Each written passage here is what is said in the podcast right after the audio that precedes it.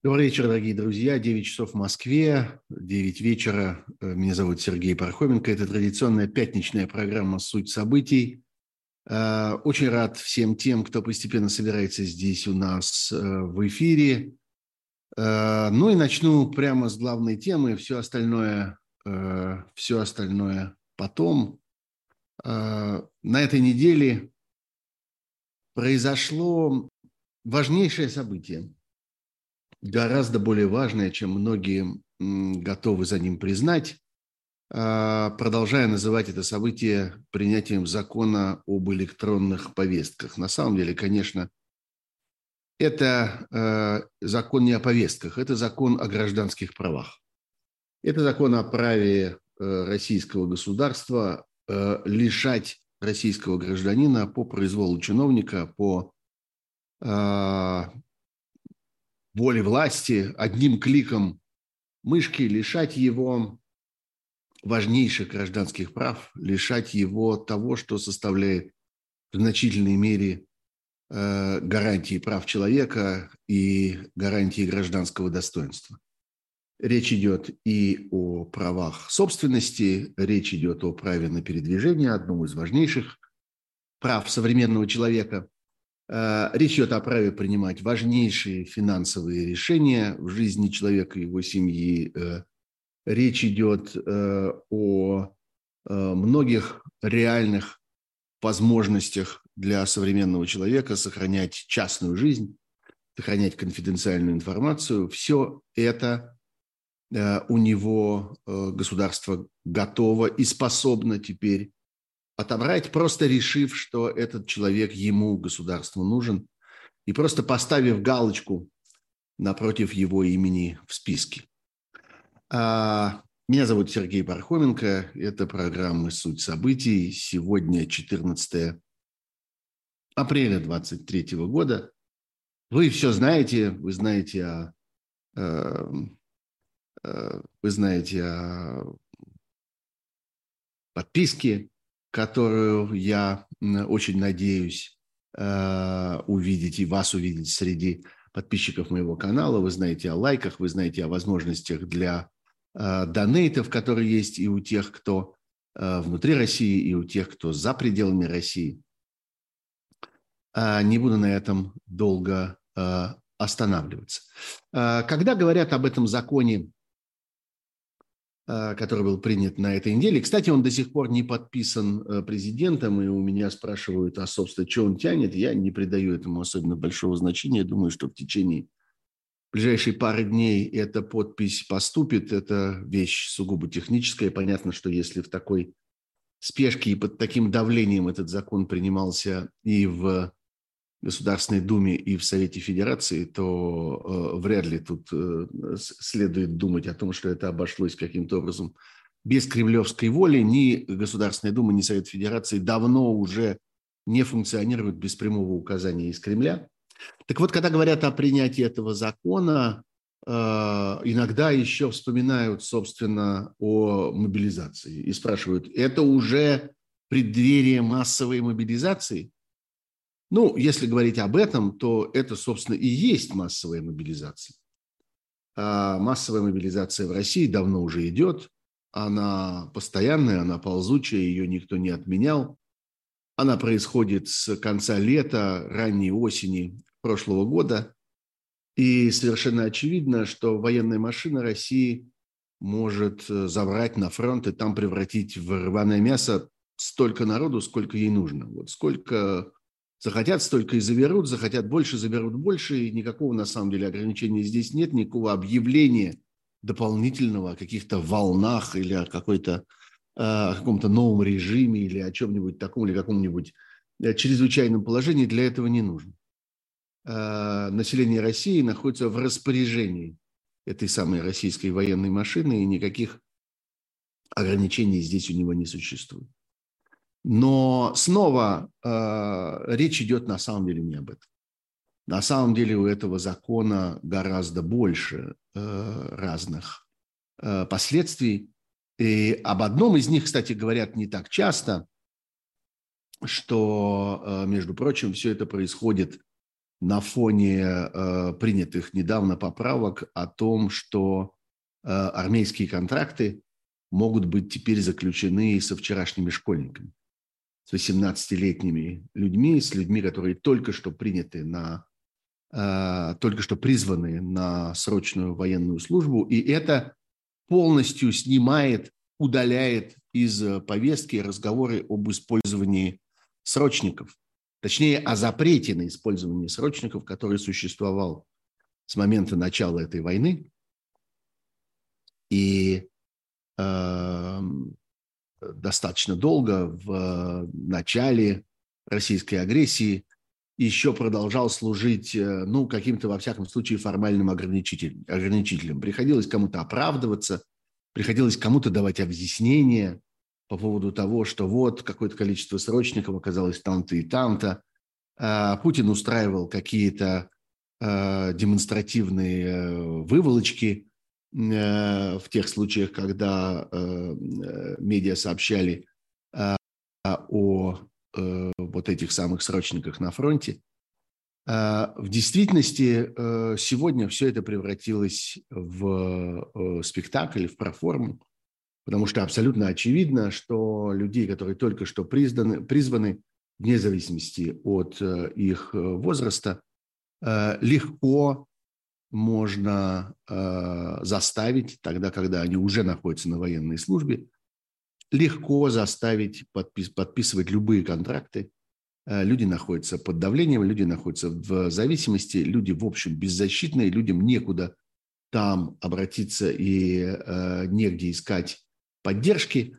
А, и э, в этой ситуации э, можно имитировать э, любое количество заключения этих самых контрактов, можно делать вид, что они добровольные, и загонять людей в эти, в эти условия, при том, что есть еще и дополнительные условия, что те контракты, которые заключены сейчас, не могут быть расторгнуты, не могут быть прекращены до окончания так называемой специальной военной операции, то есть, собственно, до окончания войны, а когда эта война кончится, э, никто э, не станет вам объяснять, и никто не станет вам на этот счет давать, давать никаких гарантий. Вот, это то, что касается э, этого, этого важнейшего события. Есть, конечно, чрезвычайно важная часть его, которая касается, собственно, практического исполнения. Дело в том, что э, этот законопроект, я уже говорил об этом в своих эфирах, но мне кажется важным заострить на этом внимание снова. Этот законопроект крутится вокруг э, такого тотального реестра э, военнослужащих и, точнее, тех, кто подлежит, подлежит призыву и мобилизации. Кстати, Давайте обратим с вами внимание, что, конечно, этот закон касается совсем не только тех, а, кто призывается на срочную службу. И в этом смысле бессмысленно а, обсуждать, скажем, возраст, а, то, что те планы, которые существуют сегодня у российского государства, изменить призывной возраст. Вот сейчас он там с 18 до 27 лет – но э, все время идут разговоры о том, что граница будет подвинута до там, 30 лет или, может быть, даже дальше. Э, в действительности в этом законе речь идет э, о призыве на военную службу. А слово э, «срочное» э, намеренно выпущено во многих местах, во многих фрагментах этого закона – а с другой стороны, э, во всех тех документах, которые касаются мобилизации, а, тоже э, использована эта формулировка. Призыв на военную службу. По существу эти понятия призыв на военную службу и мобилизация в связи с войной, в связи вот с тем, что российские власти требуют называть специальной военной операцией, по существу эти понятия сегодня тождественны. И совершенно очевидно, что действие этого закона рас, распространяется на любых людей, которые могут быть мобилизованы. Это мужчины от, э, собственно, от раннего призывного возраста до фактически до пенсии, Э, и это многие категории женщин. То есть это касается огромного количества людей, огромного большинства, несомненного большинства граждан России. Так вот, мы говорили о том, что все это крутится э, вокруг э, вот этого реестра, э, вокруг того, что в президентском указе, который был издан еще в ноябре 22 года, э, тогда впервые, э, впервые об этом зашла речь э, в официальном обиходе. Он там назывался «Государственный информационный ресурс, содержащий сведения о гражданах, необходимых для, для актуализации документов воинского учета». И президентским указом от ноября 2022 года предписывалось создать этот ресурс и запустить его до Э, апреля 24 года. То есть даже по этому э, указу впереди еще год, э, на протяжении которого ведомства могут продолжать этим заниматься, а там уж, что называется, посмотрим, успели или не успели. Короче говоря, мы существуем с вами сегодня в ситуации, в которой никакого этого реестра не существует. Никакого документа или никакого электронного ресурса, в котором были бы собраны все эти сведения, нет. Все это продолжает происходить вручную, и значит, это дополнительная возможность для разного рода манипуляций и злоупотреблений. Чиновник может э, накладывать, так сказать, эту генеральную санкцию на российского гражданина, выдавать ему эту черную метку, э, вписывая его в лист тех, кто подлежит этому самому призыву и кто таким образом наказывается под давлением и лишается в случае уклонения или в случае хотя бы промедления, там речь идет о нескольких днях, э, лишается э, вот этих гражданских прав и возможностей. Так вот, чиновник может внести человека туда, человек может, чиновник может вынуть оттуда этого человека. И делается это абсолютно бесконтрольно, абсолютно произвольно, по воле и замыслу конкретного функционера, конкретного винтика этой э, государственной машины. Чем при этом он будет руководствоваться, э, будет говорить о государственной нужде, а в действительности оказывать давление, исходя из своих собственных корыстных интересов, э, шантажируя людей, угрожая людям, занося над ними, так сказать, эту карательную государственную руку, этого мы никогда не узнаем. И совершенно очевидно, что все это происходит абсолютно без э, каких бы то ни было судебных э, или, там, скажем, э, защитительных, состязательных, демократических или каких угодно других процедур. Не существует в этом никакой процедуры обвинения, никакого следствия, никакого суда, соответственно, никакой защиты, никакого обжалования. Ничего этого нет. Одно решение, один клик мыши, и человек лишается, собственно, многого из того, что составляет его э, нормальную жизнь. Вот это итог года с лишним войны. Это итог года с лишним разрушения государственных институтов, последовательного демонтажа, теперь уже не демократических институтов, о которых мы говорили на протяжении э, многих лет, как э, путинский режим постепенно демонтировал институты гражданского общества, демонтировал выборы, демонтировал свободную прессу, демонтировал э, возможности людей отстаивать свои права, э, демонстрировал систему многопартийности, демонтировал независимость разных ветвей власти, законодательной власти, судебной власти, превращая все это в такое единовластие по существу самодержавия. Вот теперь мы должны говорить о демонтаже уже не демократических институтов, а в целом государственных институтов. Это не государство сегодня от своего имени и преследуя какую-то свою общую волю и придерживаясь какой-то своей общей идеологии, э, распоряжается жизнью и судьбой человека. И это конкретный чиновник. И чем дальше, тем больше будет этот разрыв, и тем больше мы будем видеть, так сказать, инициатив на местах.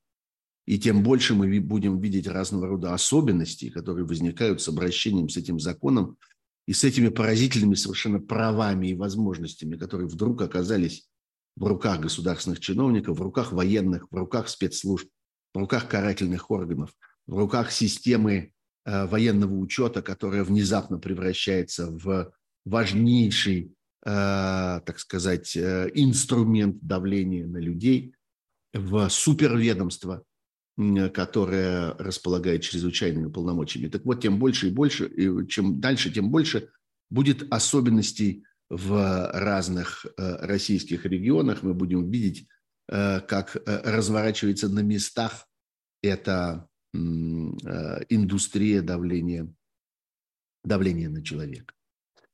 А, вот, мне кажется, очень важным, чтобы все понимали, что мы живем в некотором новом периоде российской истории, в том периоде, который характеризуется тотальным бесправием человека перед государством, и э, тотальными возможностями э, э, российских карателей, людей э, из силовых специальных ведомств, э, военных э, и разного рода спецслужб э, владеть человеческими судьбами. Это вещь новая, и нужно, э, мне кажется, вполне э, отдавать себе э, в этом отчет. Э, второй сюжет, о котором я хотел бы говорить, сюжетов у нас будет много э, в этой программе, потому что неделя оказалась довольно интенсивная, в ней много разных событий.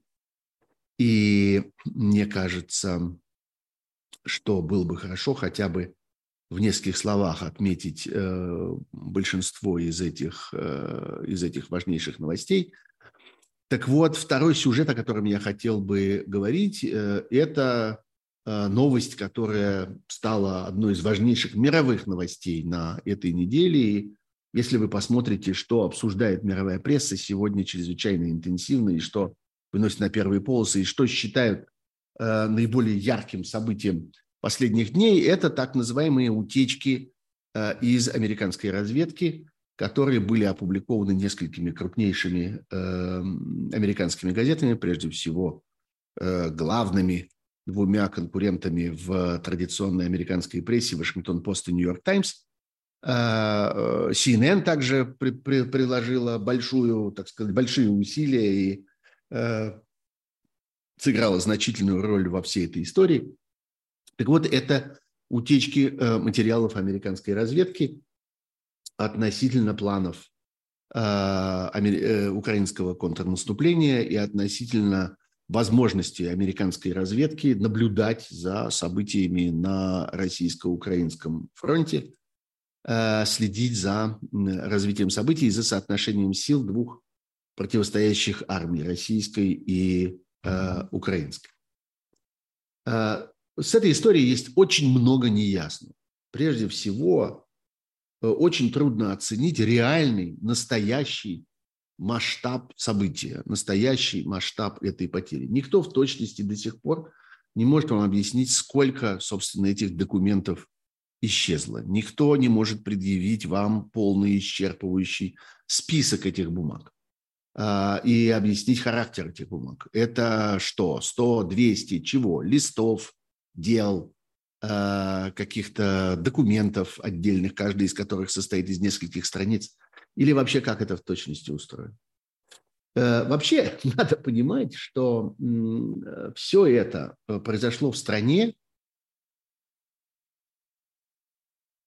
в которой тема секретности, уровней доступа, разнообразных всяких сложнейших протоколов, работы с документами разного класса конфиденциальности, эта тема является невероятно важной для американцев и для Америки, чрезвычайно интенсивно там обсуждается.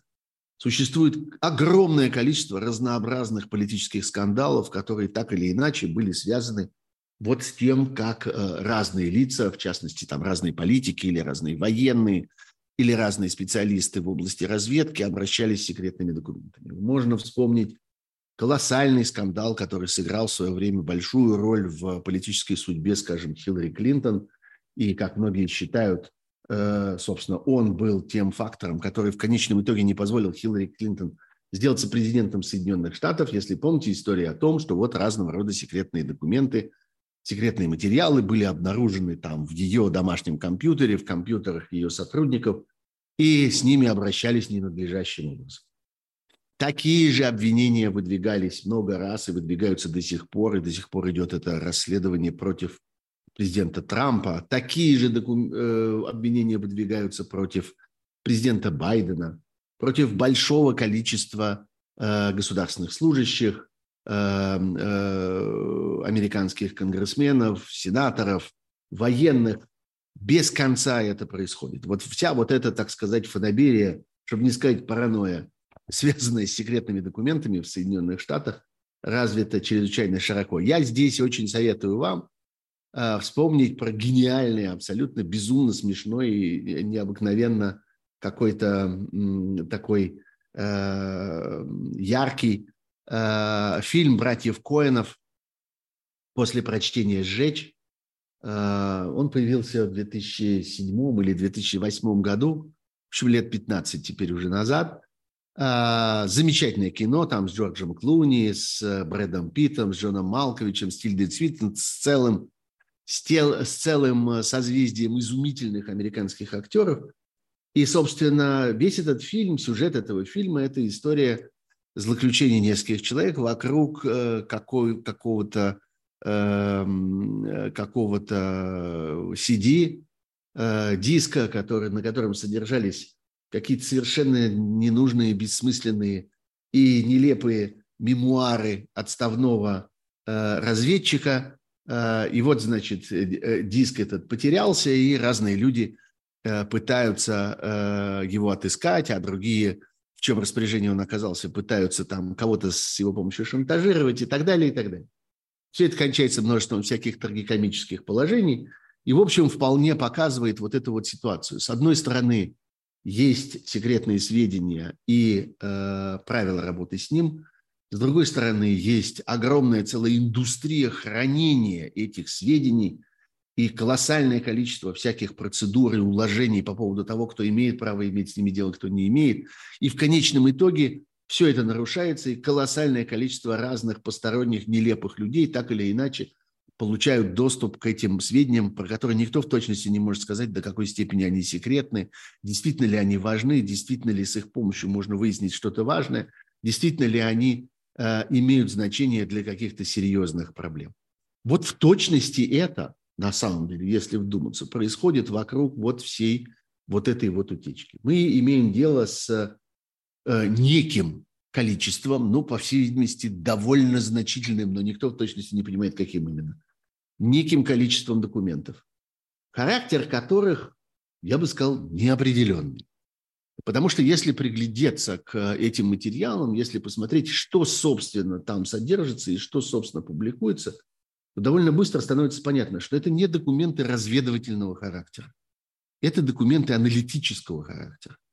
И это разного рода э, прогнозы, какие-то э, выводы, э, какие-то аналитические записки, какие-то предположения, какие-то сводки и так далее, и так далее. Ни один из этих документов не представляет собой какого-то прямого э, свидетельство о каком-то важном, действительно закрытом военном обстоятельстве. Это все какие-то оценки и все какие-то э, размышления разных понимающих людей. В сущности, это то самое, с чем мы с вами имеем дело тогда, когда, скажем, бесконечно слушаем э, рассуждения разного рода военных экспертов и военных аналитиков, когда мы смотрим на сводки которые публикует, в том числе совершенно открыто, в ежедневных своих хрониках, там в Ютьюбе и в разных других социальных сетях публикуют разные э, журналистские и э, расследовательские команды, которые пытаются собрать вместе и свести воедино, и привести в какую-то систему разнообразные военные данные. В общем, то, что содержится в этих документах, не серьезнее того, не глубже, не важнее и не э, секретнее в действительности, чем то, что мы видим в, э, в сущности в открытом журналистском и расследовательском обороте. Вот в чем, собственно, парадокс. И главная сенсационность этих документов заключается в том, что на них стоят эти грифы секретности. главная сенсационность их заключается в том, что это документы, которые не должны были оказаться публичными. А что уж там на самом деле в них, какой уж да, на самом деле в них э, интерес и до какой степени они раскрывают какие-то тайные сведения, тайные э, данные, намерения, планы, касающиеся э, того или иного военного события, это уже другой вопрос. Вот э, что в точности можно сказать по этому поводу. Удивительным образом э, эти документы оказались как бы подобраны, хотя знаете, я не, не, не стал бы здесь, э, э, не стал бы здесь э, как-то увлекаться какими-то э, конспирологическими версиями и теориями, но эти документы оказались вот счастливым образом подобраны таким образом, что они в общем не наносят никому никакого ущерба. И когда мы слышим, что украинское военное руководство сегодня говорит, что нет, эти документы не повлияют на планы украинского командования относительно э, наступления, э, знаете, мне это кажется вполне правдоподобным. Мне не кажется, что это просто какое-то бахвальство и попытка там сделать хорошую мину при, э, при печальной игре. Действительно, в общем, они ничего особенного, особенного не раскрывают. Можно на самом деле относиться к этим документам скорее наоборот, как к тому, что запутывает противоположную сторону. Э, единственное, пожалуй, серьезное серьезный элемент, реально серьезный, заключается в том, что из этих документов следует, э, что э, американские спецслужбы располагают очень большим количеством источников, собственно, повсюду. Обычно обращают внимание на то, что они располагают очень большим количеством источников в России, и что утечки происходят со всех уровней, и из самого разного рода ведомств, и из президентской администрации, и из Министерства обороны, и из спецслужбы, и из Совета Безопасности, отовсюду. Но в действительности, если приглядеться, становится понятно, что э, э, информация, в общем, есть обо всех. Ну, это никакой не секрет, что американская разведка э, следит или, во всяком случае, наблюдает, скажем это так, внимательно наблюдает, в том числе и за европейскими политическими структурами, и за лидерами разных европейских стран и крупнейших союзников Соединенных Штатов по НАТО и, несомненно, за украинской политической системой и за украинским военным командованием и так далее, и так далее, и располагает большим объемом этой информации. Вот это, вот на таком аналитическом уровне, на уровне обзора, глядя на эти документы, мы можем сделать вывод, что да, действительно информации у них полно, но в общем мы это хорошо знаем. Мы хорошо понимаем, например, что применение э, украинской армии э, вот этих самых знаменитых систем дальнобойной артиллерии и ракетных установок большой, ну, относительно для этой войны большой дальности, все это было бы абсолютно невозможно, если бы не сопровождалось довольно мощным потоком разведданных. И эти системы совершенно, или там почти Э, бесполезный, бессмысленный, если у вас нет э, очень большого объема данных о передвижениях э, противоположной стороны, о скоплениях войск, о транспортных потоках и так далее, и так далее. И если вы не можете управлять огнем этих дальнобойных систем по существу в режиме реального времени, сопровождая каждый отдельный выстрел, каждый отдельный запуск каким-то информационным пакетом, который позволяет правильно навестись, который позволяет отследить цель, который от, позволяет определить, произошло попадание или нет, определить следующую цель и так далее, и так далее. Все это мы видим своими глазами. Все это мы видим непосредственно на протяжении всей этой войны, и все это подтверждается вот в этих э, утекших э, или там выложенных документах. Сегодня, в общем, понятно, понятен путь их на публику, этих бумаг. Вот, собственно, вчера был арестован Э, человек, которого обвиняют в том, что он был непосредственным э, публикатором, так сказать, этих документов. Его зовут Джек Тишейра, э, довольно молодой парень, американский военнослужащий, работавший в подразделении, которое занимается военными коммуникациями, грубо говоря, военной связью, в том числе компьютерными коммуникациями, в том числе управлением беспилотниками. Э, похоже, что сам этот человек был достаточно невысокого, так сказать, военного ранга, и э, ему не полагалось работать ни с какими секретными данными, ни с какими секретными документами, но он по роду своей службы мог иметь доступ к коммуникационным каналам. То есть, грубо говоря, к тем проводам, к тем сетям компьютерным, по которым эти документы путешествуют, переходят из рук в руки, э, из одного ведомства в другое. То есть он сам не должен был их видеть, но он мог видеть за тем, как э, мог видеть то, как эти документы передаются, и этого было достаточно ему для того, чтобы получать какие-то копии и в дальнейшем публиковать их в, какой-то, в каком-то смешном месте. Собственно, он публиковал это в закрытом чате в котором участвовало несколько десятков человек. И человеки эти были тоже довольно своеобразные. Это были подростки, а некоторые из них просто такие дети. И чат этот присутствовал на э, платформе, которой пользуются в основном геймеры, то есть люди, которые общаются э, вокруг э, всяких компьютерных игр сетевых. И, ну, остается пока непонятными мотивы этого человека. Э, был ли он движим действительно какими-то идейными соображениями, каким-то желанием там что-то такое э, исправить несовершенстве современного мира, или это просто какое-то маленькое бахвальство, э, такое чатовское, когда один участник чата другого берет на слабо, и они начинают о чем-то спорить, и один у другого спрашивает, а откуда ты это знаешь, а ничего ты в этом не понимаешь, а тот ему говорит, да нет, вот же, смотри, что я знаю, что я умею, что я тут раздобыл и так далее. Но э, многие из нас на самом деле присутствовали при, или даже участвовали в такого рода разговорах, ну, разумеется, без таких, так сказать, всемирно знаменитых последствий, э, когда надо было там доказывать свою собственную осведомленность, и иногда ты в этой ситуации как-то высовываешь что-нибудь э, такое из имеющихся у тебя там, имеющейся информации или каких документов, свидетельств, в чем потом раскаиваешься и думаешь, зачем я, собственно, этим размахивал, как-то почему, почему я это кому-то там показывал. В конце концов, это никого не касается, что у меня это есть. Так что таких ситуаций в, эм, э, так сказать, сетевом эм, э, чатовском мире довольно много случается, и тоже тут можно долго иронизировать по поводу того, что вот, по всей видимости, одна из таких историй привела к такому к такому колоссальному скандалу. Но в целом, подводя итог этой истории, э, нет, эта утечка не разрушает ничего серьезного и не меняет ничего серьезного на театре военных действий российско-украинской войны. Ничего не отменяет, ничего не передвигает, ничего не аннулирует, ничему не мешает, ничего не разрушает ни в чьих планах и так далее. Это совершенно очевидно.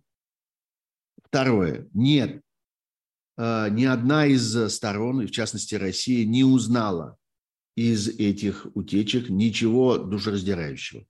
Ничего такого, чего не знали бы из выкладок, в том числе своих собственных военных экспертов и аналитиков, за исключением, может быть, одного элемента того, до какой степени в целом эффективно работает э, машина добычи информации американской и натовской разведки. А вот куда эта информация потом девается, это другой вопрос. Она не выплыла наружу в достаточно, так сказать, каком-то опасном, серьезном, содержательном виде во время э, этой утечки. И третье. Это еще одна история про, с одной стороны, э, невероятно преувеличенную американскую преувеличенное американское внимание ко всему, что связано к обороту секретных документов, а с другой стороны к большому, я бы сказал, беспорядку и к большому несовершенству этой системы. Колоссальное количество людей, вовсе не какой-то какой узкий круг э, высокоответственных государственных деятелей, нет, колоссальное количество людей имеет отношение к этой системе, в которой происходит оборот разнообразной, секретной, полусекретной, четверть секретной, совершенно секретной, страшно секретной и всякой прочей информации. Какое-то количество людей создает эти документы, какое-то количество людей э, потребляет, читает, получает эти документы и пользуется ими для производства каких-то дальнейших аналитических выкладок. И огромное количество людей э, имеет отношение к тому, как организована система циркуляции этих документов, как они передаются из рук в руки, как они путешествуют по сетям, как они шифруются, расшифровываются, хранятся и так далее, и так далее. Всего этого страшно много, все это в большом беспорядке, И выловить из этого крупицы действительно серьезной разведывательной информации очень мало кому дано. И в действительности это происходит совсем не так часто. Вот что хотелось бы сказать по э, этому поводу. Ну что, примерно половину времени уже мы с вами провели в эфире. Я э, хочу вам напомнить, что э, у нас с вами работает э, чат прямого эфира, и я буду, э, буду надеяться получить от вас всякие содержательные вопросы, и, может быть, ближе к концу э, программы попробую на некоторые из них э, ответить. Я еще раз хочу вам напомнить, что буду вам э, очень благодарен, если вы окажетесь в числе подписчиков моего канала. Я буду очень рад, если вы кликните на кнопку лайка. На сегодняшний момент лайков как-то как-то удивительно немного, и это меня, надо сказать, огорчает. Я думаю, что вам было бы совсем нетрудно это сделать. Буду очень рад вашим донейтам. Вы видите слева, точнее нет, с вашей точки зрения это справа, у меня над головой э, небольшой плакатик э, с, со ссылкой. Это для тех, кто э, может, может воспользоваться иностранными банковскими картами. Для тех, у кого банковские карты в России, пожалуйста, посмотрите в описании этого стрима, найдете там соответствующие инструменты для этого. Ну и помните, что в вашем распоряжении – системы с изящным названием «Суперчат», э, которой вы можете воспользоваться немедленно и немедленно прямо сейчас во время эфира отправить очень просто в один клик э, помощь для моего канала. Вот я вижу уже Дарью Найман э, из штата Мичиган американского, которая свои, по-моему, 20 долларов уже прислала. Большое спасибо, Дарья. Э, она не сопровождает свой, э, э, свою отправку никакими словами, никаким текстом. Ну, просто, просто спасибо вам и все, потому что это чрезвычайно любезно с вашей стороны, что вы таким образом относитесь к моему к моей работе и к моим, к моим усилиям здесь. Я, кстати, не Э, почитал разные географические названия, а их довольно много. Вот я вижу, что и Кеннери Верф, это район Лондона, очень красивый. Кто-то смотрит нас оттуда. Э, о, смотрите, лайки как-то зашевелились и как-то пошли вверх. Большое спасибо. Пожалуйста, продолжайте в том же духе. Цифра стала расти. Вот, Мейербек – это рядом с Брюсселем. Э, Москва, Крайстчерч. Крайстчерч – это Новая Зеландия, если я не ошибаюсь. Бонн, Казань, Александров Владимирской области, э, Флорида, германский город Кобленц, Берлин, кто же еще здесь? Ну, вот просто какое-то такое вообще Подмосковье. Окей, так тоже можно. Будва, Черногория, чудесное, красивое место. Украинский город Днепр, Э, Солнечногорск в Подмосковье и так далее, и так далее, и так далее. Большое спасибо, очень всем рад, очень рад, что такая широкая, э, широкая география. Следующий сюжет, к которому я хотел бы обратиться из событий этой недели, это, э, это некоторые новости, связанные с убийством военного корреспондента Э, так его обычно называют. В действительности он никакой не военный корреспондент, он пропагандист. Он был человек, не имевший никакого отношения к журналистике, а, а человек, просто служивший э, на довольно отвратительном государственном посту, э, продвигавший государственную бесчеловечную военную идеологию. Максим Фомин, известный также как Владлен Татарский, вот э, э, ФСБ сделала заявление о его убийстве. Именно так, по-моему, это следует трактовать. Это, конечно, никакой не теракт. Теракт – это некий, некое действие, которое предназначено прежде всего для того, чтобы произвести какое-то особое впечатление, напугать, терроризировать Э, какую-то часть населения, какую-то группу внутри населения, какой-то населенный пункт и так далее, и так далее, совершенно очевидно, что никаких таких задач люди, которые совершили этот поступок, перед собой не ставили. Речь шла о том, чтобы э, ликвидировать э, конкретного человека, И они, надо сказать, сделали это достаточно умело.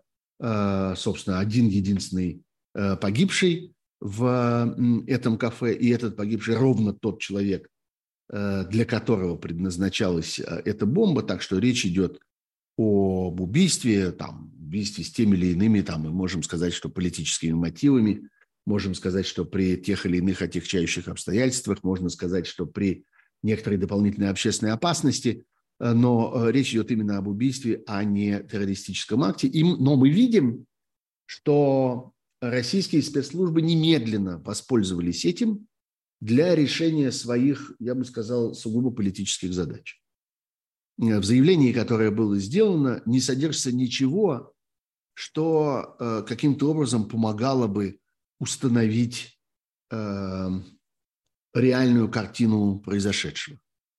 Есть упоминание человека, который будто бы был, если не заказчиком, то во всяком случае организатором этого убийства, был человеком, который переслал непосредственно исполнительнице Э, эту самую заминированную статуэтку, но нет ни слова о том в реальности, э, кто организовал это, я подчеркиваю, в реальности, что при этом имел в виду и для чего это все устроил.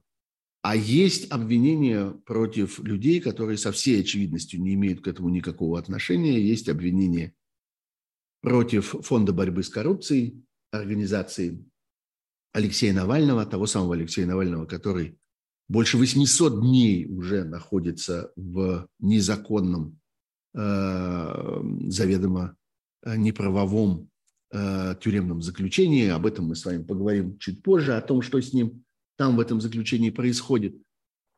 Упоминаются фамилии э, Леонида Волкова и Ивана Жданова, э, и делается абсолютно абсолютно ни на чем не основанное, абсолютно голословное клеветническое заявление о том, что э, это они были, так сказать, в основе э, этого события, э, потому что после начала специальной военной операции неоднократно заявляли о необходимости ведения подрывной деятельности в России с целью изменения конституционного строя любыми доступными способами. Совершенно очевидно, и любой, кто знаком с э, работой Фонда борьбы с коррупцией, с работой Волкова и Жданова, в частности, совершенно очевидно, что никогда в их заявлениях не содержались призывы к убийствам, не содержались призывы к террористическим актам, если уж спецслужбы хотят называть это таким образом и квалифицировать совершенно безосновательно это таким Э, таким способом, но совершенно ясно, что э, спецслужбы пытаются воспользоваться этой ситуацией. Опять-таки, я не стал бы конспирологически размышлять о том, какова э, вероятность того, что этими самыми спецслужбами специально с этой целью оно и организовано.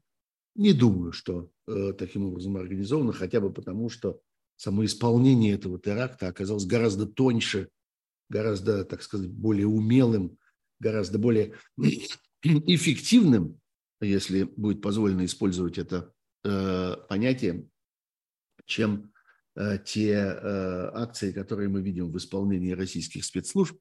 Так вот, я не верю, что э, это сделано э, российскими силовиками, но я вижу, что российские силовики немедленно цепляются за эту возможность для того, чтобы решить свои э, задачи, а задача их заключается в том, чтобы продолжать давление, продолжать э, преследование и массовые репрессии э, против людей, которые оказывали э, в России мирное политическое сопротивление э, этому режиму.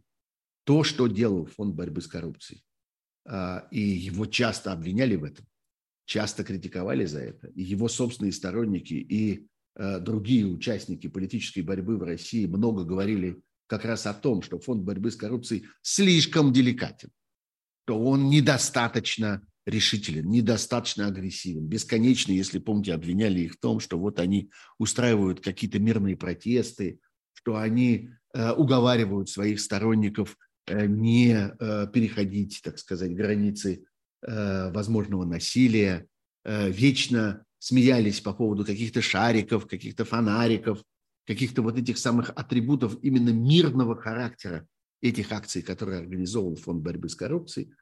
Но э, именно против него сегодня сконцентрировалась вся ярость российского, э, российских силовиков. И именно Фонд борьбы с коррупцией они считают наиболее э, опасным для себя и с наибольшим ожесточением их преследуют.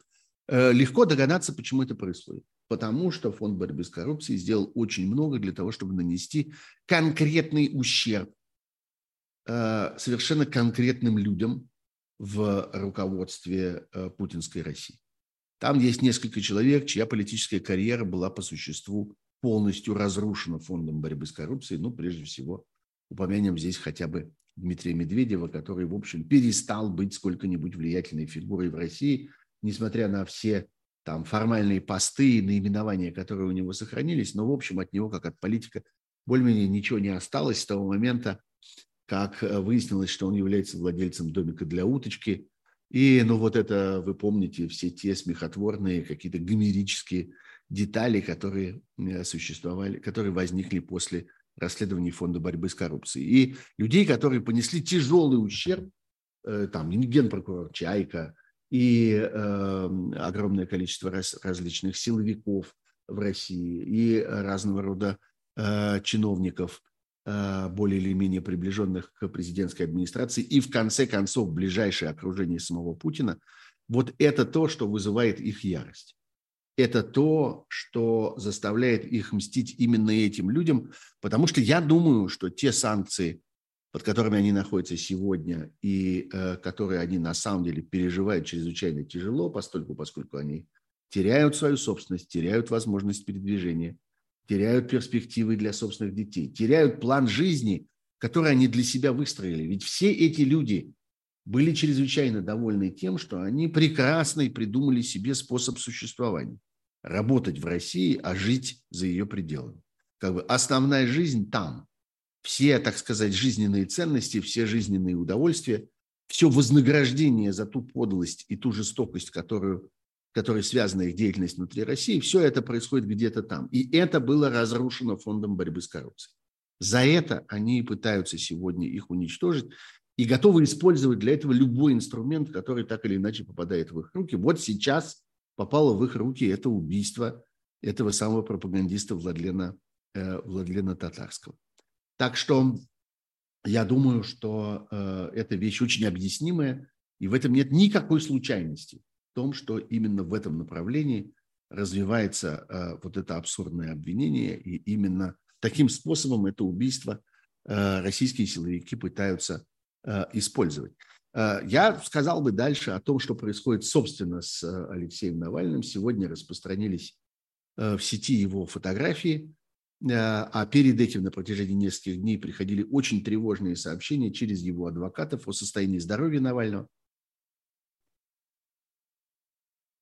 о том, что он, у него открылись какие-то очень странные симптомы, симптомы, которые никто не пытается объяснить, Никто не пытается поставить диагнозов, никто не пытается э, как-то объяснить того лечения, которое ему то ли предоставляется, то ли не предоставляется. Ему что-то такое колят, от чего-то такого его лечат, но совершенно непонятно от чего. В результате он стремительно теряет в весе. Говорят о том, что за последние две недели он потерял 8 килограмм, при том, что мы с вами помним, что Алексей Навальный точно человек, так сказать, без избыточного веса, особенно после всей истории с отравлением летом 2020 года, он был, ну, прямо скажем, очень поджарый. И никакого, ни одного лишнего килограмма в нем явно не было. Это мы с вами хорошо помним по истории там с его восстановлением и так далее. В общем, нет у него никаких тех запасов, которые он мог бы вот таким способом терять, но это связано, по всей видимости, и вот с этими странными симптомами, которые у него открылись, и с тем образом жизни, на которые его обрекают в тюрьме. Вот говорят о том, что за последние 8 месяцев он провел 143 дня в ШИЗО в э, совершенно нечеловеческих условиях. Э, по Европе сейчас путешествует и в разных городах его выставляют. Такой, я бы сказал, арт-объект, точный макет этого самого ШИЗО, этой камеры Навального – такой бетонный параллелепипед, полностью повторяющий ее размеры, повторяющий внутреннюю обстановку, все использованные реальные материалы, которые использовались для этого ШИЗО, там, собственно, все те немногочисленные предметы, которые там внутри есть, они там тоже есть. Каждый может туда, каждый желающий может туда зайти и почувствовать себя, так сказать, в шкуре Алексея Навального. Вот он провел 143 дня в этом бетонном кубике, э, фактически без э, воздуха, без света, без вентиляции, э, в ситуации, в которой невозможно принять какую-то нормальную позу, где человеку не на чем по-человечески сидеть, негде по-человечески стоять, где он не может проделать, ну, хоть какие-то движения для того, чтобы Э, поддержать свою э, физическую форму. И все это за 8 месяцев. Послушайте, 8 месяцев – это, ну, если учитывать февраль, который попал на эти 8 месяцев, это, по моим несложным подсчетам, 242 дня. 143 дня в ШИЗО этих 242 дней – это 60% времени. Две трети по существу своего тюремного срока, своего вот этого срока лишения свободы Навальный сейчас проводит вот в этих пыточных условиях, и это происходит совершенно не случайно, это происходит намеренно. И есть э, совершенно ясные основания, о которых впервые заговорили, э, заговорили адвокаты Навального о том, что речь может идти о новом отравлении. Только теперь об отравлении не таком одноразовом, а медленном, плавном, постепенном, которое признано не привлекать к себе внимания, не создавать никакой острой ситуации, на которую можно было бы острым образом отреагировать.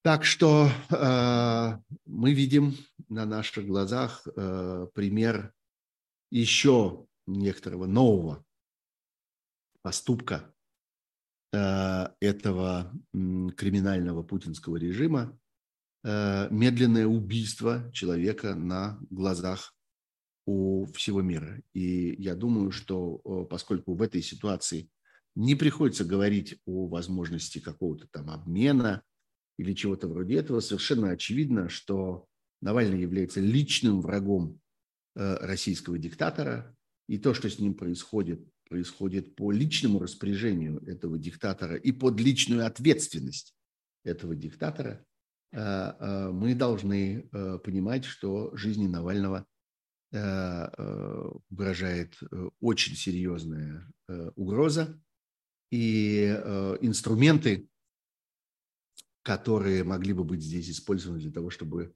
его из-под этой угрозы вывести, это инструменты международного давления, только и исключительно это инструменты достаточно резкого противодействия тому, что делают, что делают в мире Э, участники, так сказать, этой путинской хунты. Ну вот я здесь вспоминаю, например, ту э, заминку, которая, пожалуй, впервые э, произошла в таком масштабе, с такой откровенностью и заняла столько времени, заминку с выдачей виз для министра иностранных дел России и других участников делегации Российской Федерации на Генеральной Ассамблее ООН в Нью-Йорке. Э, эти визы выданы сегодня, во всяком случае, процесс их выдачи начался, но э, было несколько дней, я думаю, довольно неприятных для вот этих самых так называемых дипломатов, которые давно предали свою дипломатическую профессию и превратились в таких довольно жалких прислужников этого военного преступного режима было несколько достаточно неприятных для них дней, когда они должны были ждать своей участи. Мне кажется, что вот такого рода давление, сокращение контактов, прекращение каких бы то ни было диалогов, остановка каких бы то ни было дипломатических и политических процессов во взаимоотношениях с преступным российским режимом, вот это могло бы быть одним из инструментов, которые могли бы использоваться для э, решения вот такого рода драматических проблем, как та, которая сложилась вокруг э, Алексея Навального и его жизни. Грубо говоря, вот э, нужно давить и на это. России нужны каналы для э, дипломатического контакта вот этой самой путинской, разрушаемой им России. И, э, и сам российский диктатор, и его халуи должны понимать, что э, они зависят в этой ситуации от жизни тех заложников, которые оказались в их распоряжении. И это одна из возможных, одна из возможных линий для давления. Я надеюсь, то постепенно будет складываться практика использования именно такого рода воздействия на, э, на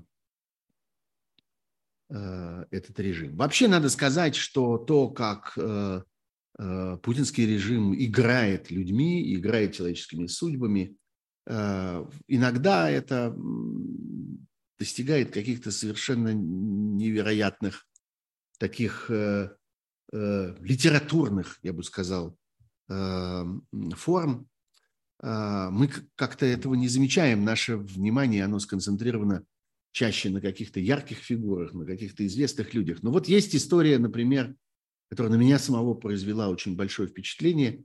История, казалось бы, маленькой семьи, семьи не, э, незаметной, э, не играющей никакой важной политической роли э, в истории это э, семья крымских татар, фамилии Умеровы. Может быть, вы слышали о совершенно трагической э, такой достойной, я не знаю, литературного или кинематографического воплощения истории женщины по имени Линие Умерова, которая в 2014 году после аннексии Крыма Э, уехала из э, Крыма, но там осталась у нее семья, это семья крымских татар, э, и она регулярно эту семью навещала.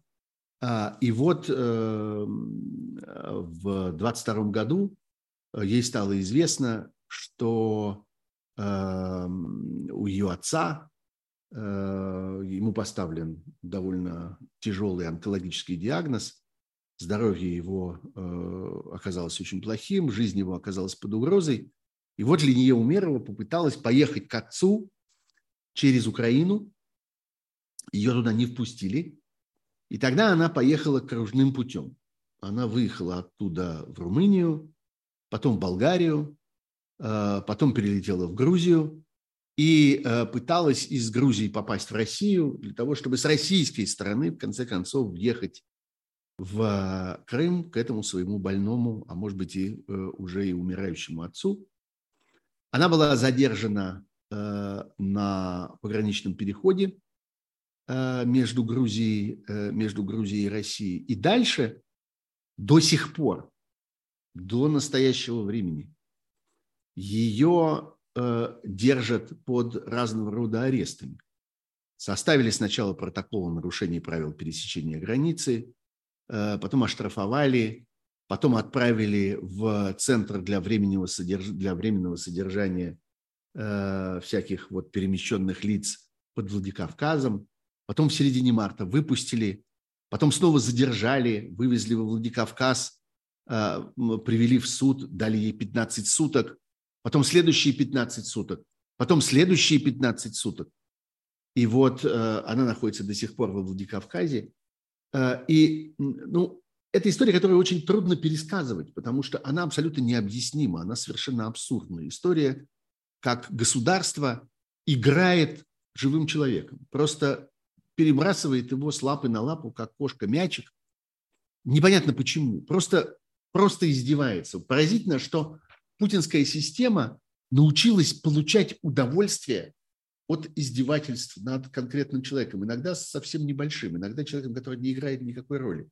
Но это просто стало частью ее, э, частью ее сущности, частью души этого, собственно, э, государства и э, этой, этой системы. Вот я никогда не видел эту самую Линию Умерову, я никогда не видел этого ее несчастного отца, которому она в декабре 22 года ехала в тот момент, когда ее первый раз задержали на этом самом Верхнем Ларсе. Но я представляю себе отчаяние человека, который чувствует себя вот такой игрушкой, песчинкой в этом, так сказать, в этой буре, которую устроило государство посреди войны, и которое всего-навсего пытается посетить своего тяжело больного отца вот в таком несчастном месте, каким оказался Крым.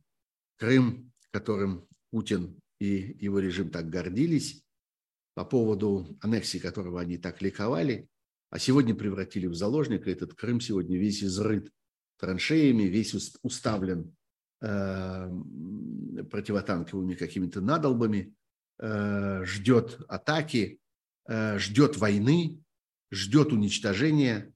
Э, никто уже не думает там о э, какой-то нормальной размеренной жизни. Вот это то, во что превратил эту землю э, Путин, во что он ее заиграл вместе с людьми, которые там живут или которые когда-то там жили, которые хотели бы туда вернуться или которым важно там оказаться. Вот так амбиции человека, террористический характер режима уничтожает и землю, и людей, и целые народы, и отдельные семьи, и конкретные судьбы. Мне кажется, что история с этой семьей, история с этой несчастной женщиной, которую уже четыре месяца перебрасывают из камеры в камеру, абсолютно не объясняя ей, чего они от нее хотят, и в чем она провинилась, и почему над ней нужно так издеваться, мне кажется, что это очень яркая иллюстрация к тому, может быть, такая же яркая, как история Алексея Навального. Только Алексей Навальный человек, который посвятил свою жизнь этой борьбе, и человек, который осознанно и э, намеренно и глубоко переживая это, э, борется с этим режимом. А вот рядом с ним оказалась совершенно случайная женщина, отношение к которой такое же свирепое, такое же бесчеловечное и бессовестное на, на наших глазах. Ну вот, это основные сюжеты, о которых я, э, о которых я хотел бы говорить э, на этой неделе. Есть еще, конечно, э, события, которые впереди. По всей видимости, в ближайший понедельник, то есть через два дня, будет вынесен приговор Владимиру Карамурзе. Для него потребован абсолютно безумный 25-летний срок – и тоже я говорил об этом в моей предыдущей программе, повторю сейчас. Э, это вещь совершенно символическая, э, потому что это момент, когда преступным объявляется, преступной объявляется открытая политическая деятельность. Мы уже видели ситуации, когда преступной объявлялась журналистская деятельность, а теперь вот политическая.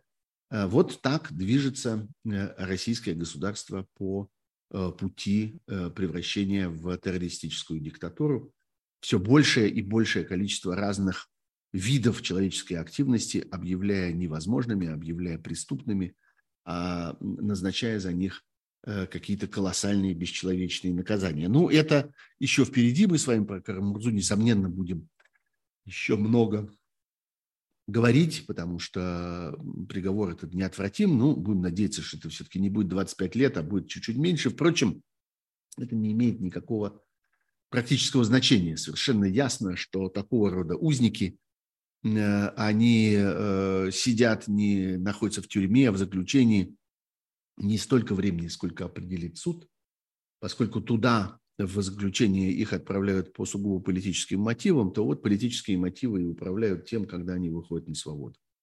Когда э, ситуация меняется, когда они становятся аргументом в каком-то политическом диалоге – когда они нужны для какого-то обмена, или когда меняется власть, или когда погибает диктатор, а, или когда следующий властитель хочет произвести какое-то впечатление а, своими новыми поступками. В общем, это все к правосудию не имеет никакого отношения, не имеет никакого отношения ни к обвинениям, ни к приговору, ни к защите, ни к чему. Это а, сугубо политическая игра.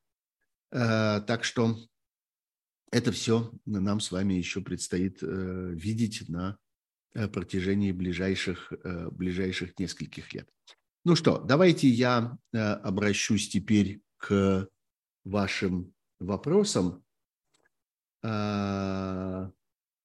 Посмотрим, посмотрим, что, что у нас в нашем чате. В чате я вижу, между прочим, донейт в этой самой системе суперчата Антон Розенблум прислал свою 10-долларовую посылку. Большое спасибо, Антон. Опять нет, нет здесь никакого текста, но спасибо вам за, за вашу помощь. Лайков стало побольше, и я очень надеюсь, что их еще прибавится до конца этой программы прибавится, я надеюсь, э, и э, подписок на э, этот канал. Пожалуйста, как-то не стесняйтесь и не жадничайте. Я надеюсь, я надеялась, пишет Наталья М. Видимо, она пишет про, не видимо, а совершенно очевидно, про этот самый закон, с которого мы начали эту программу, что Путин не подпишет ради кампании избирательной. Но показывает, что он знает, Э, что никто, э, что никто его уже не выберет. Послушайте, э, я вообще не советовал бы вам каким-то образом брать в расчет эту предстоящую избирательную кампанию. Это совершенно механическая процедура. Она не имеет никакого значения. Она никаким образом не связана ни с какими мнениями населения по поводу чего бы то ни было. Она никаким образом не может быть содержательной. Это Э, это муляж, это муляж выборов. Путину нужно в 2024 году продлить э, свой формальный мандат. Ну, он его продлит. И э, никакого отношения, собственно, к выборам это не будет иметь. Не имеет значения ни, не имеют значения ни фальсификации, ни наличие каких-то там других участников это, этих, этих выборов, ни какая-то там, я не знаю, программа или какое-то Э, какие-то элементы агитации и так далее. Все это совершенно не имеет сегодня никакого значения.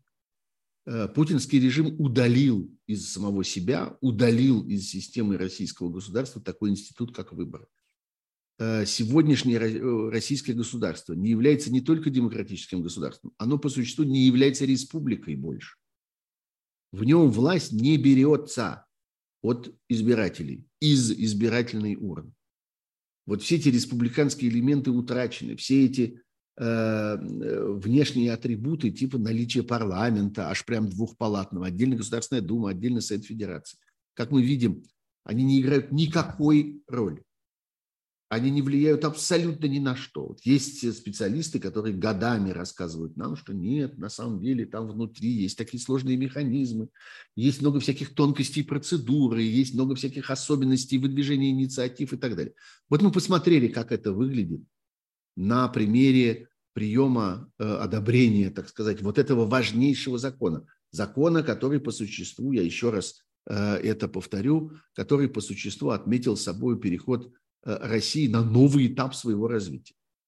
На тот этап, в котором в России полностью отсутствуют гражданские свободы, гражданские права, и государство ими распоряжается в отношении каждого конкретного, каждого отдельного человека по своему прямому усмотрению, по своему произволу. Как это было сделано? Так, что никому из этих как будто бы выбранных людей не позволено было даже э, имитировать какое-то вдумчивое к этому отношение. Вы помните, как отреагировал Володин, э, спикер Государственной Думы, на какие-то буквально жалкие попытки что-то такое пролепетать со стороны э, нескольких э, формально оппозиционных, если мы считаем, что у нас э, все партии, кроме «Единой России», находятся в оппозиции, это, конечно, э, такая совершенно воображаемая э, ситуация, но Э, то есть воображаемая, э, как бы сказать, роль, которая им приписывается. Э, но давайте вспомним, как с ними обошлись, как их немедленно загнали обратно под лад.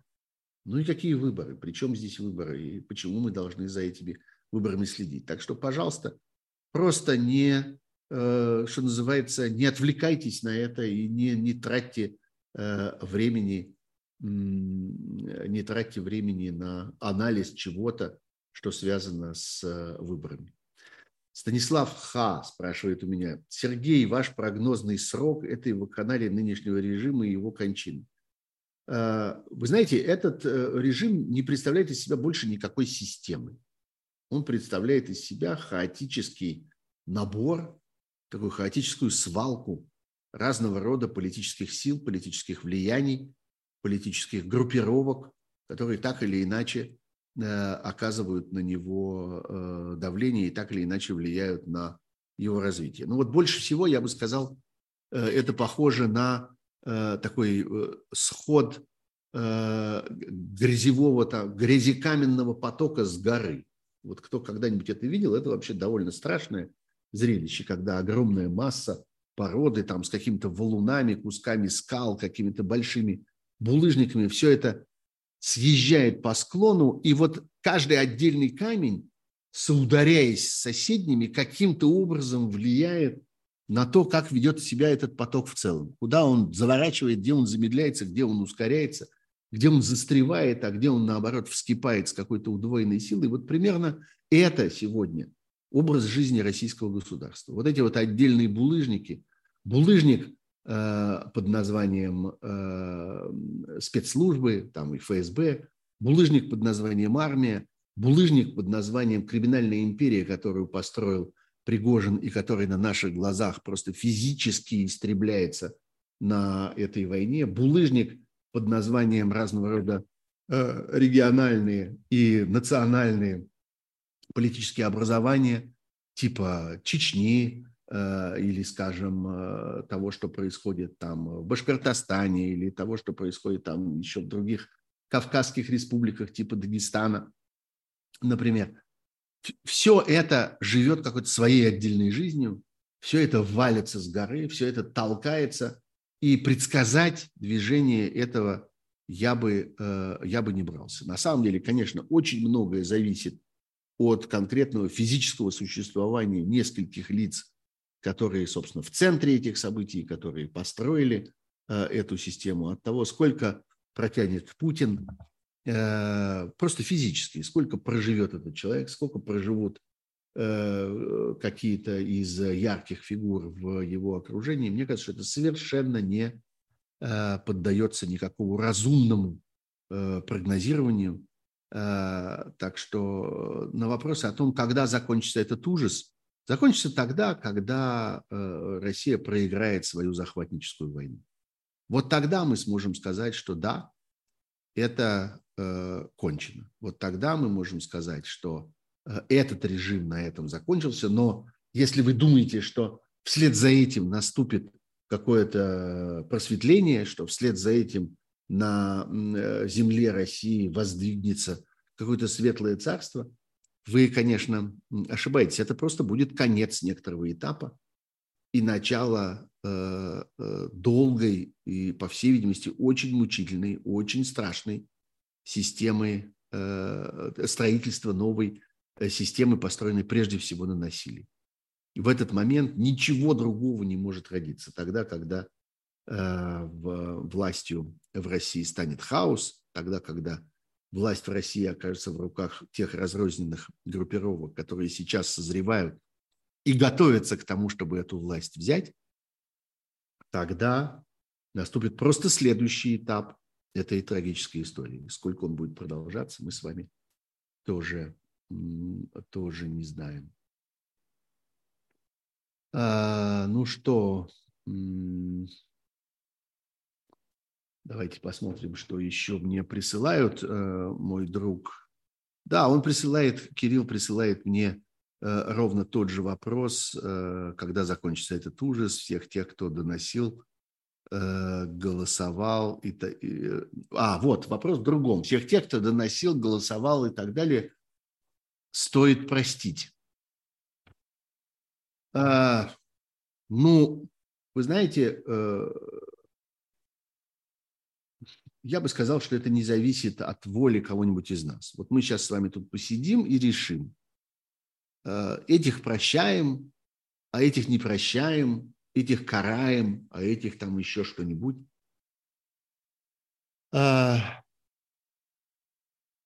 должен существовать, должен появиться какой-то, простите меня за это, так сказать, громкое выражение, общественный запрос – вот тот самый, которого не было, я не устаю этого повторять, и это объяснение того, что произошло в 90-е годы.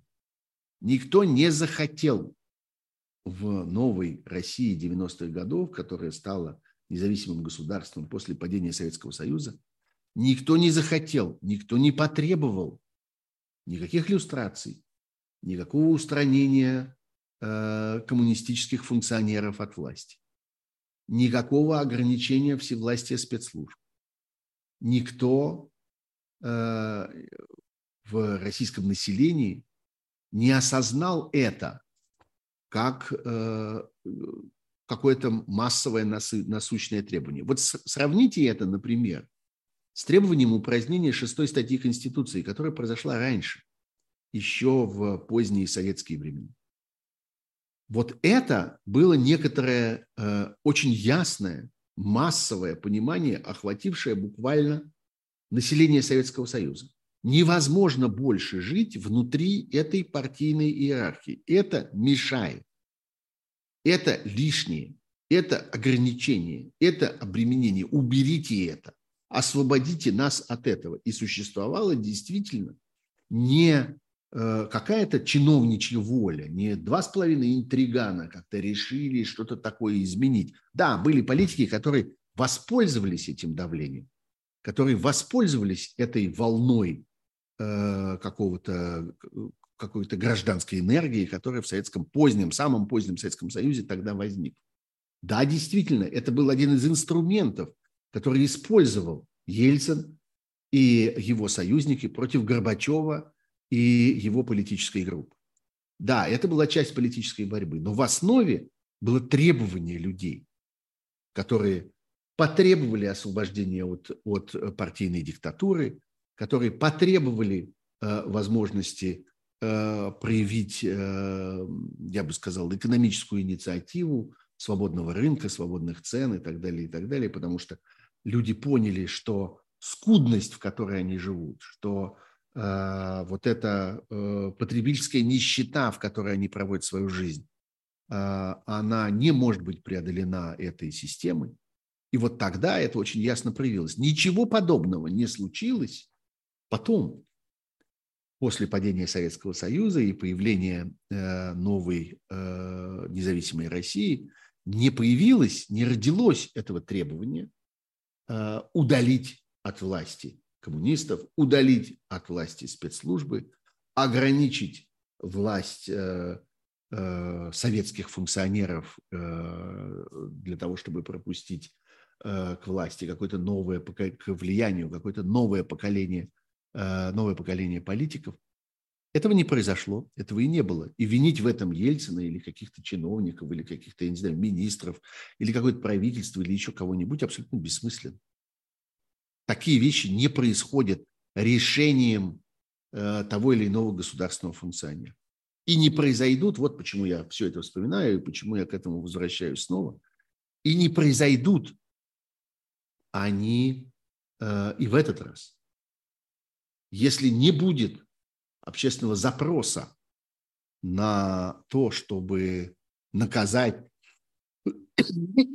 а главное, удалить от власти людей, которые привели Россию к краху, политические силы, политический, э, так сказать, класс, э, не хочу называть его элитой, никакой элитой он, несомненно, не является, политический класс, который э, привел Россию к этой войне и погубил ее в этой войне, я в этом абсолютно уверен. Вот э, без этого ничего, собственно, не произойдет. Послушайте, я э, хотел бы уже э, подойти к концу этой программы, но у меня есть еще один замысел, которым я хочу с вами поделиться. Я хотел бы напомнить вам о существовании одного очень интересного российского феномена. Э, одного очень интересного сообщества, которое почти 10 лет существует в России. Я много раз о нем говорил – и э, я много раз гордился своей причастностью к нему. Оно называется Диссернет. Почти уже 10 лет. Ну, собственно, вот-вот будет 10 лет. Это, как я понимаю, началось в конце апреля, начале мая 2013 года, когда Диссернет заработал полную силу. Существует сообщество, которое объединяет многих российских ученых, экспертов, исследователей и журналистов, которые борются Э, против э, мошенничества и фальсификаций в науке. Довольно часто сейчас мы слышим вопрос, а сейчас-то какая разница? Сейчас кому это надо? А сейчас как, какие уж, собственно, какая уж там наука и какие уж там э, научные фальсификации. Но дело в том, что за эти 10 лет мы убедились, что на самом деле то, что исследует диссернет, это не плагиат в диссертациях или какие-нибудь скучные материи с э, публикациями научных статей, которые тоже в огромном количестве фальсифицируются, в огромном количестве оказываются предметом э, мошенничества и э, незаконных разного рода э, операций. Нет, речь идет об институте репутации в России. Речь идет о том, что на этом примере мы исследуем механизмы лжи, механизмы беззакония в России. Мы э, обнаруживаем тесную связь между тем, что происходит в российской политике, в российской экономике, в российском хозяйстве, в российской науке и в российском образовании. Все это делается одними и теми же методами, одними и теми же способами, с помощью одних и тех же бесчестных приемов и в конечном итоге одними и теми же людьми. Поэтому эта работа чрезвычайно важна и сегодня, потому что это работа на будущее, это работа ради сохранения, э, а точнее появления, наконец, в России долгожданного института репутации. Это вот то самое, между прочим, что мы говорили. Почему как мы надеемся, после этой войны должна возникнуть попытка, должно возникнуть желание, стремление к тому, чтобы удалить от власти людей, которые своими действиями погубили Россию. Вот это и называется репутация. У этих людей будет такая репутация, репутация губителей. Она важна, она имеет значение, она никуда не пропадает. Вот э, этот навык создают такие сообщества, как Диссернет, которые последовательно, год за годом, упорно сражаются за то, чтобы создать ситуацию, э, в которой э, подлог, ложь, обман, мошенничество не остаются незамеченными и не остаются безнаказанными. И вот э, почему я об этом заговорил сейчас, потому что к десятилетию своего развития Диссернет создал новый сайт. А, вы можете его видеть э, по адресу э, www.discernet.org. Обязательно заходите, обязательно посмотрите. Это новый сайт, очень удобный, полный разнообразной информации. Вы обнаружите там огромное количество ваших знакомых, людей, с которыми вы связаны, э, и имена которых вы слышали Э, тогда, когда речь заходит и о российском образовании, и о российской науке, и о российском управлении, там колоссальное количество чиновников, колоссальное количество разного рода э, региональных функционеров, губернаторов, мэров, депутатов, генералов, кого там только нет. Этот сайт нуждается в развитии. Этот сайт нужно поддерживать, этот сайт нужно разворачивать дальше, этот сайт нужно обогащать, наполнять информацией. А, поэтому мы обращаемся к вам за помощью. Поэтому мы э, просим вас а, помочь диссернету, а, в том числе помочь э, вашими взносами, подписками. Особенно важно регулярная поддержка. И я призываю вас посмотреть в описании этого стрима. Я поместил туда ссылку по которой вы можете пройти для того, чтобы э, оформить подписку на помощь Диссернету.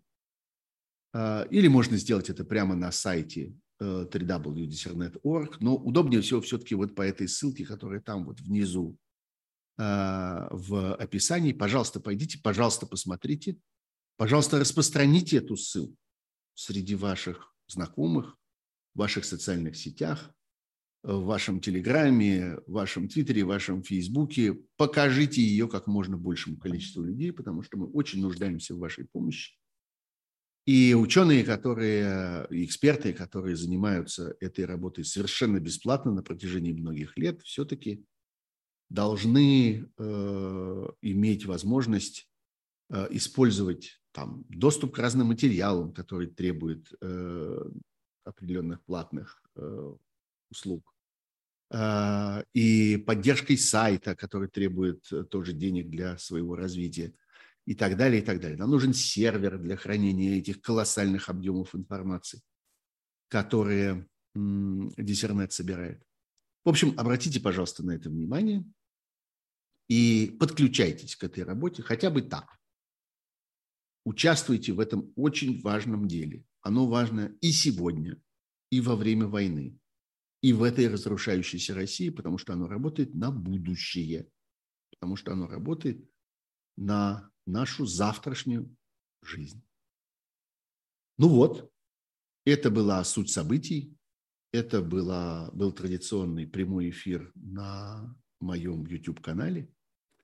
Я Сергей Пархоменко. Мы с вами встретимся в будущую пятницу. А перед этим, наверное, встретимся еще в среду в программе «Особое мнение» на канале «Живой гвоздь».